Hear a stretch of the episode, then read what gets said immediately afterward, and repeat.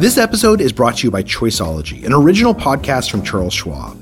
Hosted by Katie Milkman, an award winning behavioral scientist and author of the best selling book How to Change, Choiceology is a show about the psychology and economics behind our decisions. Hear true stories from Nobel laureates, authors, athletes, and more about why we do the things we do. Listen to Choiceology at schwab.com slash podcast or wherever you listen. Once violence gets going, it really can take on a life of its own. People can start committing violence because violence was committed against them or their group, and it kind of spirals. We're not there yet. And I think that gives me a lot of hope. If we really concertedly agreed that we didn't want our country to descend into that kind of a situation, we have the ability to change it right now. Welcome to How To. I'm Amanda Ripley. It's been two years since the January 6th riot at the U.S. Capitol here in D.C., and a lot has happened. Over 900 people have been criminally charged, and about half have pleaded guilty to one or more charges so far. But we know that the threat of political violence remains dangerously high. The number of recorded threats against members of Congress has jumped more than tenfold compared to 2016, coming in at the rate of about 26 per day. This fall, a man was arrested for assaulting Nancy Pelosi's husband with a hammer in their home. And in June, another man was arrested outside Supreme Court Justice Brett Kavanaugh's house with a pistol, a knife, and zip ties. It's tempting to dismiss these incidents as isolated, awful acts, but they reflect a broader trend. The American public's support for political violence is now nearing levels seen in Northern Ireland at the height of the Troubles there. Well, here at How To, we are not content to just marinate in fear and blame. We always want to know what to do next to start to climb out of the hole we are in. So we did what we always do. We called up the smartest experts we could find and asked them how we got here and how we can prevent more tragedies like January 6th. Where, where were you on January 6th? So I was sitting in my office in New Mexico and I got a call from a four star military general who I'd been working with. And he said, Are you looking at the television? Meet Dr. Rachel Kleinfeld. She's a senior fellow at the Carnegie Endowment for International Peace and an expert on democracy and security, which is why she found herself talking with that four star general. I got on the phone with a lot of people I'd been working with in law enforcement and different things to try to help figure out if there could be a better response in real time. And as you know, the military was being held back and the commander in chief was actively absent. I can't say I was surprised. I was actually actively working to avoid some of this, but I was pretty dismayed. You know, it feels like a real desecration to see that happening in a building that's part of our kind of civic religion in this country. Dismayed, but not surprised. That's because Rachel has been one of the people warning us all about the potential for serious political violence here for years. I think it was three years ago, Rachel, that you and some colleagues invited about 50 researchers, conflict experts, government officials to come together to talk about whether America should be worried about political violence. And I remember there was a checklist as I walked in, sort of conditions for political violence. I remember looking down at it, and every single one I could check in my head, and I was like, "Oh crap!" um, and then um, you very, you know, thoughtfully and creatively led us through some simulations of what you know what might happen, some possible scenarios, a bunch of which have come th- have actually come true. Uh, so. I guess I wonder when you think back on that before we kind of get into where we are, do you think um, are things better than you expected? Are things kind of just what you were worried about at the time? Yes, I remember that very well, and that was really one of the first times that um, I think those of us who had been looking at political violence internationally and seeing the trends in America that we saw internationally managed to bring together and convince at least some Americans that it could happen here. And I think it's frankly pretty similar to what I at least imagined. Um, countries like America that are strong democracies with strong institutions, we don't fall into civil war in the traditional view of it. but we have a long history of the sort of political violence we have singular acts of terrorism and uh, po- political activity that becomes violent, mob violence, and violence against minority groups.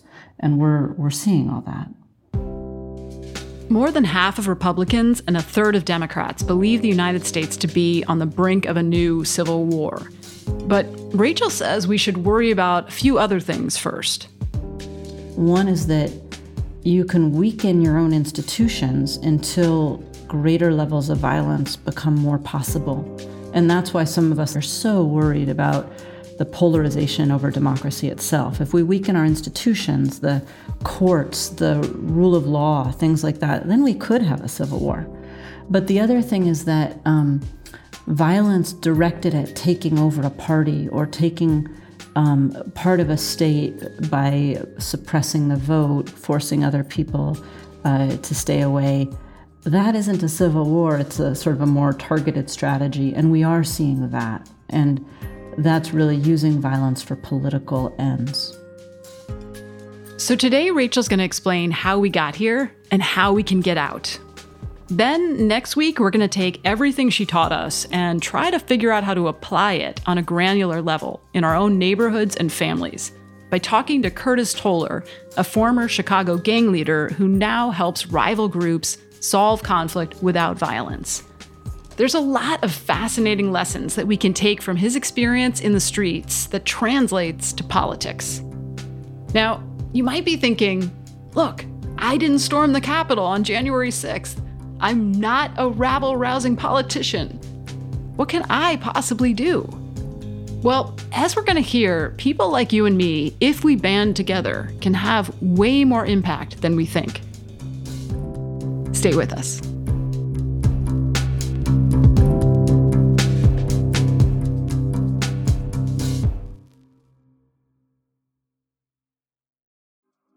Apple Card is the perfect cashback rewards credit card. You earn up to 3% daily cash on every purchase every day.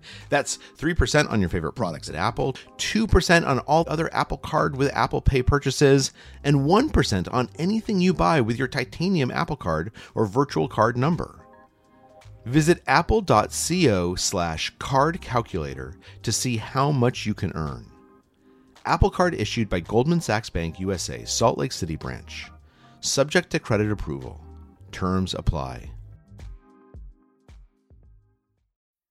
This episode is brought to you by Choiceology, an original podcast from Charles Schwab. Choiceology is a show all about the psychology and economics behind our decisions. Each episode shares the latest research in behavioral science and dives into questions like Can we learn to make smarter decisions? Or What is the power of negative thinking? The show is hosted by Katie Milkman. She's an award winning behavioral scientist, professor at the Wharton School, and author of the best selling book, How to Change. In each episode, Katie talks to authors, athletes, Nobel laureates, and more about why we make irrational choices and how we can make better ones. Choiceology is out now. Listen and subscribe at schwab.com slash podcast or find it wherever you listen. While we were putting this show together, the January 6th Select Committee referred four criminal charges to the Justice Department against former President Donald Trump. For the last year, we've watched as more and more information has come to light about what transpired that day. But one of the most fascinating storylines is watching how people can react so differently to the process. I'm actually on record having written two conflicting things, which I suppose is good for someone who claims to be an expert to admit that this is tough. Yeah. Yeah, it's complicated. We know in other countries that when you start prosecuting leaders of a country, uh, it can lead to a downward spiral where each side thinks they can then prosecute the other side for political purposes, especially when the leader is still quite popular. So we just saw violence in Brazil after Bolsonaro stepped down because he lost an election from some of his supporters. We're seeing violence in Peru after the leader of Peru tried to have a coup, uh, was forced out, and now his supporters are getting violent. So we know that prosecuting popular ex leaders, even if they deserve it, is a real risky thing to do because it can start a downward spiral. On the other hand, if someone really deserves it, if they've done something, you know, that's not tax evasion, that's not minor, but that is pretty major, like treason or a coup, and you don't prosecute them, then the rule of law itself slips. Then you don't have a system in which everyone is equal before the law. And that's actually the exact opposite of what you want in a democracy. Ah, this is such a great example of the diabolical nature of intractable conflict, right? Like, if you don't hold people accountable, then you undermine institutions and open the door to all kinds of mayhem. Um, and then if you do hold people accountable, you risk further violence because uh, it can feel unjust to the followers of that person if they're still very popular. Um, so you kind of have to just do both with great care, it sounds like. Is that right? Yeah, I think being an adult is hard in a political system. And um, this is one of those times when we all have to put on our big boy and girl pants and realize that we are in a tough spot. And um, yeah. we have to get through it with as much uh, accountability to our system but also as much empathy to some of the human beings within the system as we possibly can, because war is incredibly ugly, painful, um, and violent. And so we're going to have to come out the other side of this political moment together. And we need to be spending a lot more time empathizing with the other side and figuring out how we're going to do that. It's always helpful for me to think about a marriage, right? Like if you you can get divorced, but let's say you have kids together, you you have to hold the other person accountable, right? And not humiliate them to the point where uh, you actually burn down the whole house, right? And the whole family suffers. So it sounds like that's kind of the the same challenge. Is once we we sort of have to accept um, that the other side isn't going anywhere, and we are stuck with each other and we have kids together. Um, I think before you get to the divorce stage, it's useful to think about this as a parent of a four and seven year old in a marriage. I think about this a lot that, you know, you might imagine that divorce will end your troubles, but your troubles are all yeah. still there. They're just logistically more complicated. And um, right. now you have to do it with someone who really dislikes you even more. And it's well, that better, sounds like an election. Yeah. and better if you can stop before the divorce and yeah. um, come up with how you can how you can save the marriage. And you know, there was one of the political candidates running this cycle said, you know, if my wife and I agree on seven out of ten things, we pop a bottle of champagne. Um, that is certainly how my marriage goes. My guess is it's how a lot of others go. You know, you disagree on a lot in a marriage, and yet you find some way to hold together. And, and I think that we have to have just a more realistic place for where we are as a country. We're going to disagree on a lot, and we somehow have to figure it out. Hmm. And all of this thinking about children and, and divorces and marriages and the country makes me wonder about something that I don't think I've ever asked you about. What is it about this subject of political conflict that drew you in to begin with? I mean, there are a lot of things that you could be spending your time on. Why this? I wonder that myself sometimes. When I first started my career, I worked in India. I worked in India on microcredit, which was something that the international development community was doing then, giving small, small grants to women to see if that could help with economic development. And I went all around India in really rural, poor areas. And one thing I found was that a lot of groups in that society, police, landlords, and various people, were using a lot of violence to keep people from starting small businesses. And no one was talking about it because human rights people, international development people, democracy people, none of them really wanted to think about violence. And then as I got into studying issues of how you build the rule of law, I realized that this was kind of endemic, that the people who studied violence tended to be in the military. They tended to be violence specialists, some of them on the good guy side and some of them on the bad guy side, but not many people who thought about violence in terms of how it affected a whole political system or an economic system. And so I, I sort of fell into it and I found that I was one of the only people doing it. You know, there's a small group of us now, but it still seems pretty important. There are some interesting analogies between the US and India, right, when it comes to how politicians stoke pre existing conflicts, right? In the US, it would be racial conflict, in India, it would be Hindu Muslim tensions. That's right. They have a strong democracy, and they've had a strong democracy for a long time now 70 some years. But they just got downgraded by Freedom House, where I sit on the board, to partially free. And that's because the leader, who was elected popularly and is very popular because of his business stances, because he stoked a lot of polar- polarization, he has managed to ride that populism and polarization into a place in power where he's curbing the press. He's cutting off newspapers in whole sections of the country, cutting off the internet over and over and over again, making it really hard for groups to organize against him. And even though he's left elections alone, elections are still free and fair in India, the whole system is such that you can't really speak out against the government without fearing jail or uh, regulatory action against you or tax action against you. And so Freedom House now considers them not a full democracy. And I think it's a good warning sign to America of how you can lose your democracy even if elections actually proceed pretty well. Hmm. That must be kind of heartbreaking, I'd imagine, to watch. It Both is. There's a billion, billion right? plus people India in and, India, and yeah. Um, yeah. they deserve better. Bad leaders have bad effects on countries. It's hard to overestimate how much trouble that they can cause to even a really strong and well functioning country. It's really hard, I think, when you're in your own country to see clearly what's happening, right? Because it's so close to you. you're absolutely right. It's happening everywhere. so, yes, it's helpful sometimes to look at other countries. Yeah, a little bit of distance is helpful. And and I also find it really helpful to talk to you because you know, although you uh, you know, spent time in Washington, have been educated at very elite institutions. You um, also spent a lot of time in New Mexico, and if I have this right, grew up in a log house in Alaska. That's right. I was really lucky to grow up in um, a pretty rural part of America. I love Alaska, and my family's still there.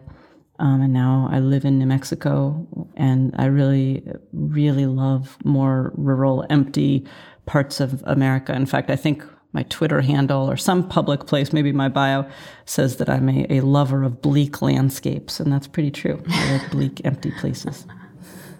Do you think that that experience and that your connection to these places changes how you look at our political conflict in any way? I've had the experience of living with a lot of different types of people. My my parents are conservative Republicans. Now they probably consider themselves libertarian. And so we've had a lot of political arguments, but they're still my parents. Um, Alaska is a place where a lot of policies that make sense in other parts of the world don't make sense. You see a, a, lot of why people live differently, why their policy views are differently, why a rural area would react differently to COVID policies than a city. So I guess it maybe gives you a little bit more empathy for different sides. Yeah, I think so. Yeah. And that's the thing that's so rare and precious, right? In a high, highly polarized country, segregated country, um, you really lose that ability to empathize um, across differences. And I, and I guess I wonder so we've talked geographically about patterns and differences within the US and between different countries. I want to talk for a second historically. A lot of people talk about the level of political violence today, and we're trying to get a sense of how worried we should be. And you've written about how violence today differs in interesting and important ways from the 1960s. Can you talk a little bit about that?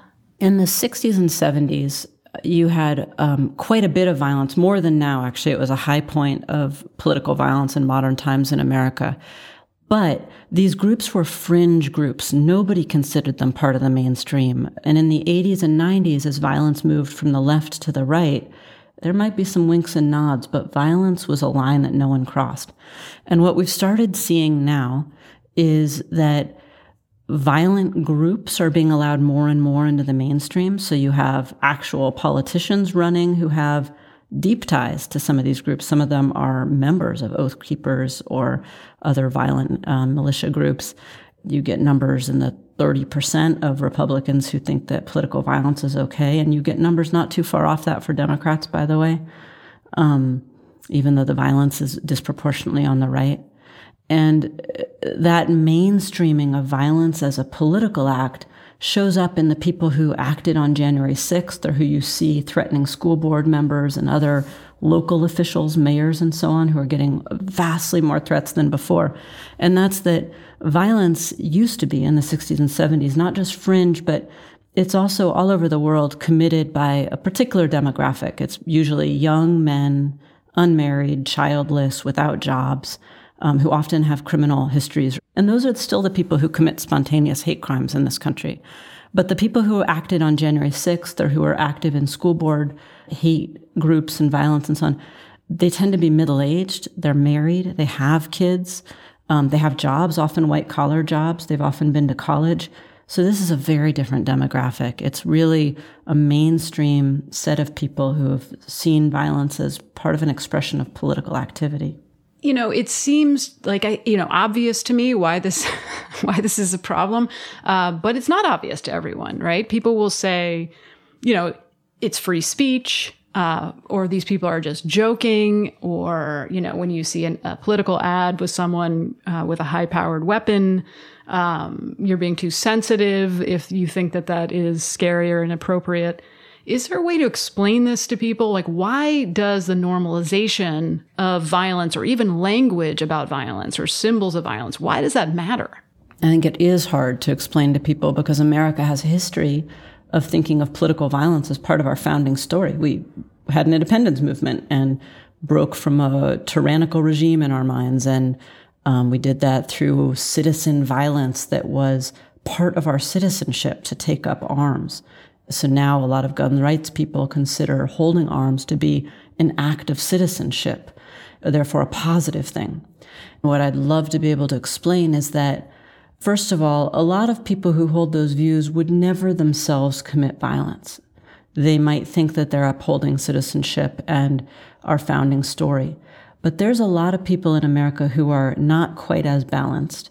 And they're the majority of people who actually act in political violence when you look at who uh, commits mass acts of violence or um, terrorist acts and so on. There are people who are having uh, issues that are coming out in violent acts, and they will act because of the normalization of violence, even if the person who's normalizing it won't.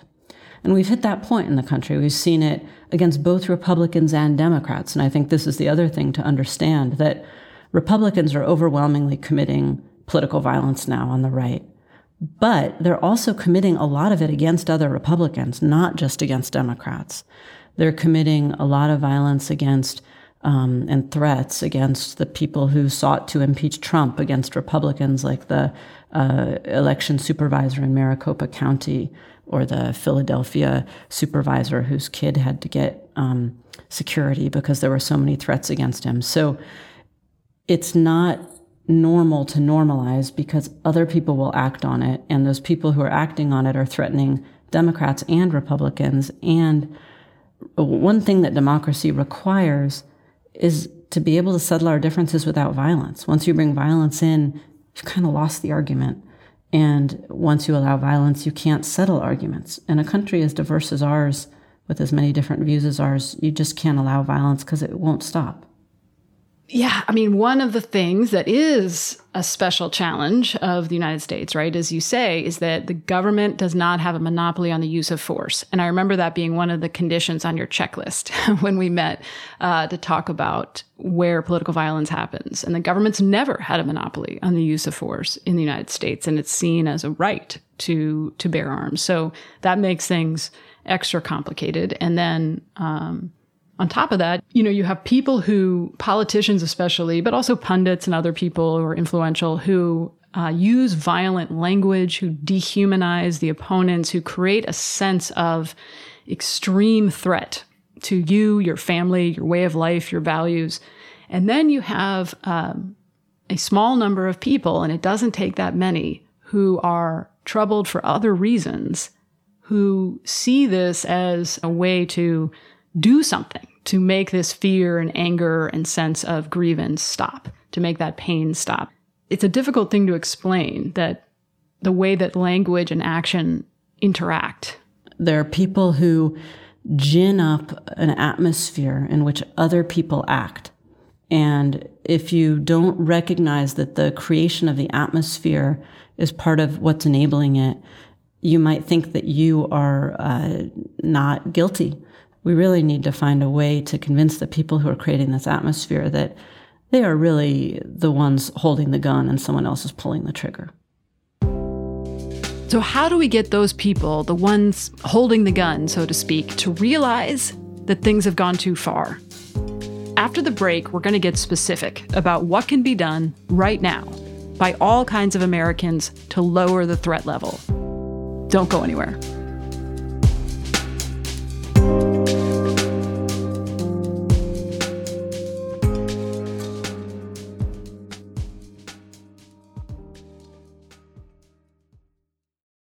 Hi, I'm Adam Grant, host of the podcast Rethinking, a show where I talk to some of today's greatest thinkers about the unconventional ways they see the world.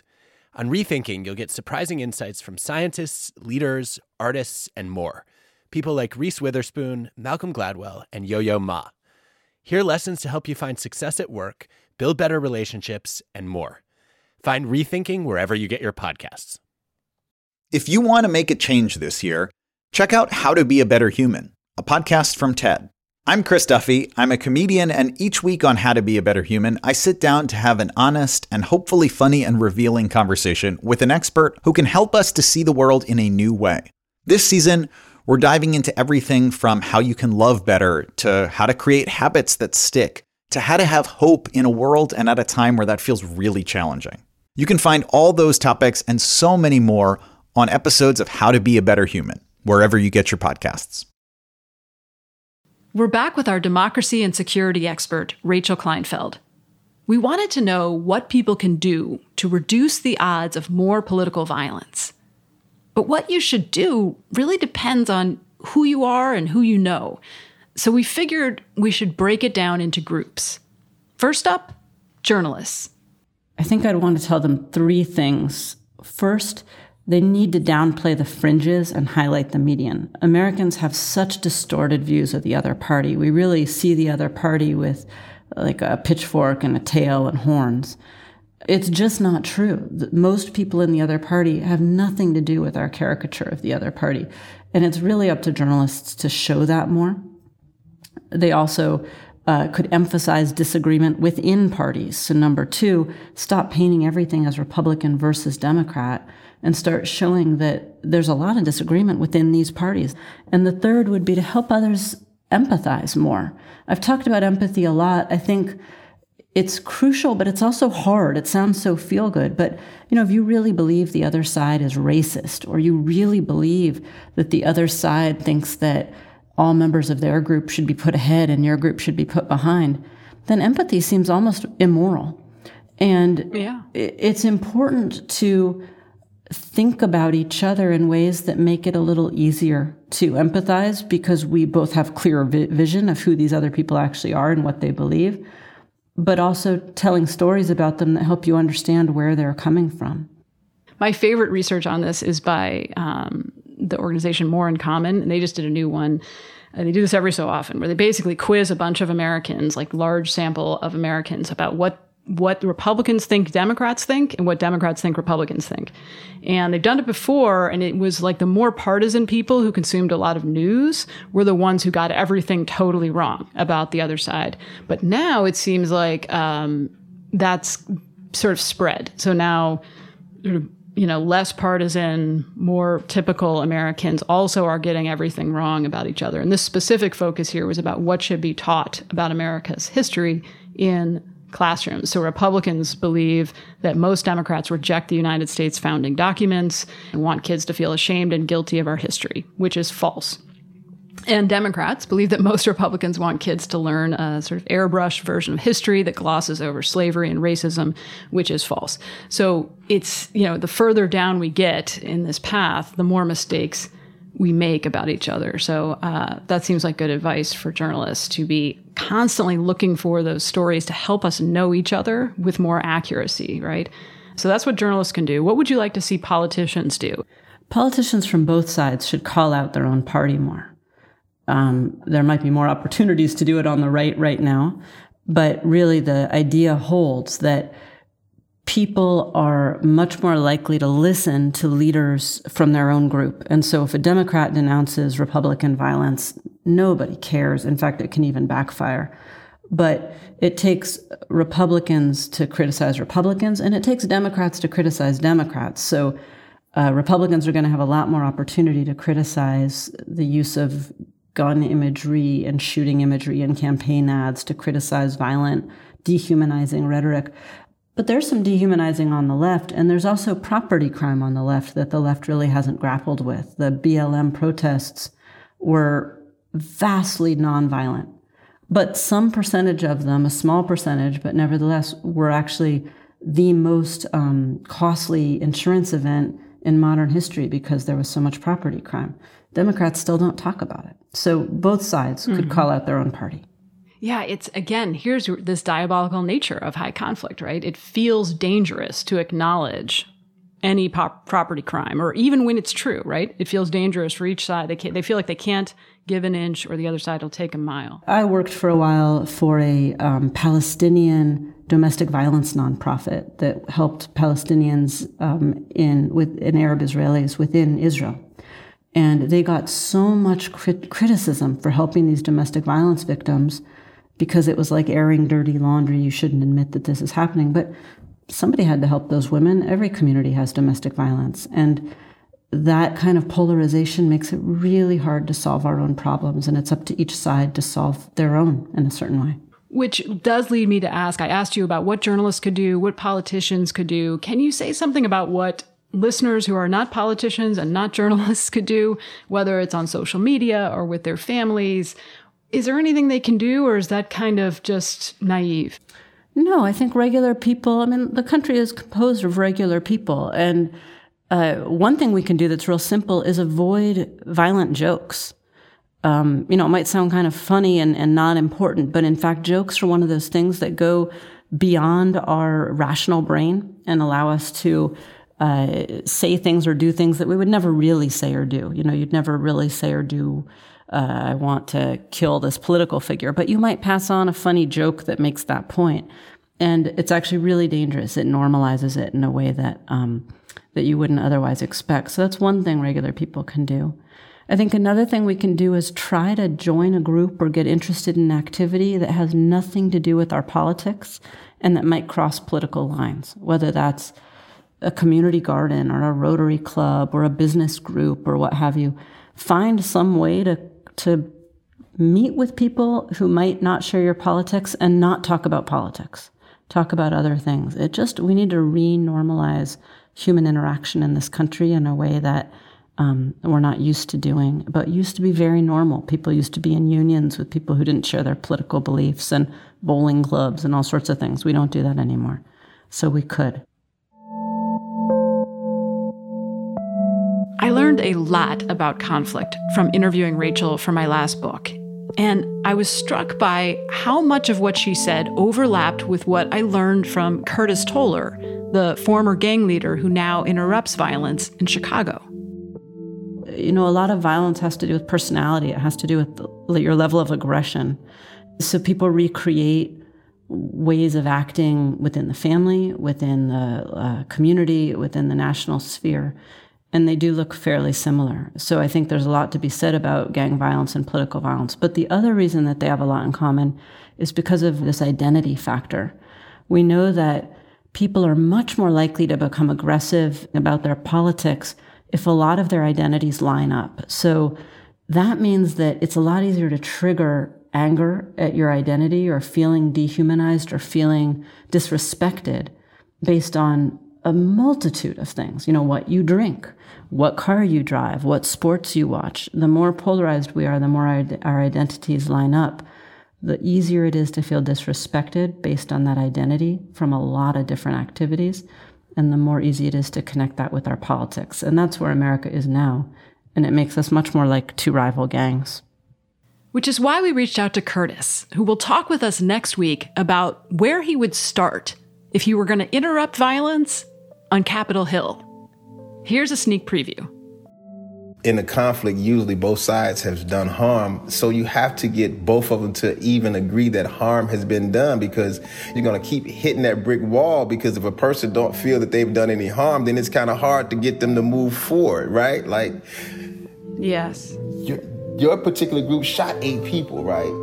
And, and sometimes it's, can you admit that there was harm done, right? They'll say, but six of my uh-huh. guys were shot you, you kind of know what I mean, right. right? They always jump right to the defensive and, and, yeah, justification. Yeah, yeah, yeah, So yeah, really getting both sides to to really come to a consensus that there has been harm done on both sides is something that you have to to get to to to, to really move forward. What about you? What do you need to move forward in 2023? What problem can we help you solve? Send us a note at howto at slate.com or leave us a voicemail at 646 495 4001. How To's executive producer is Derek John. Rosemary Belson and Kevin Bendis produced this episode. Merritt Jacob is senior technical director, and Charles Duhigg created this show. I'm Amanda Ripley. Thanks for listening.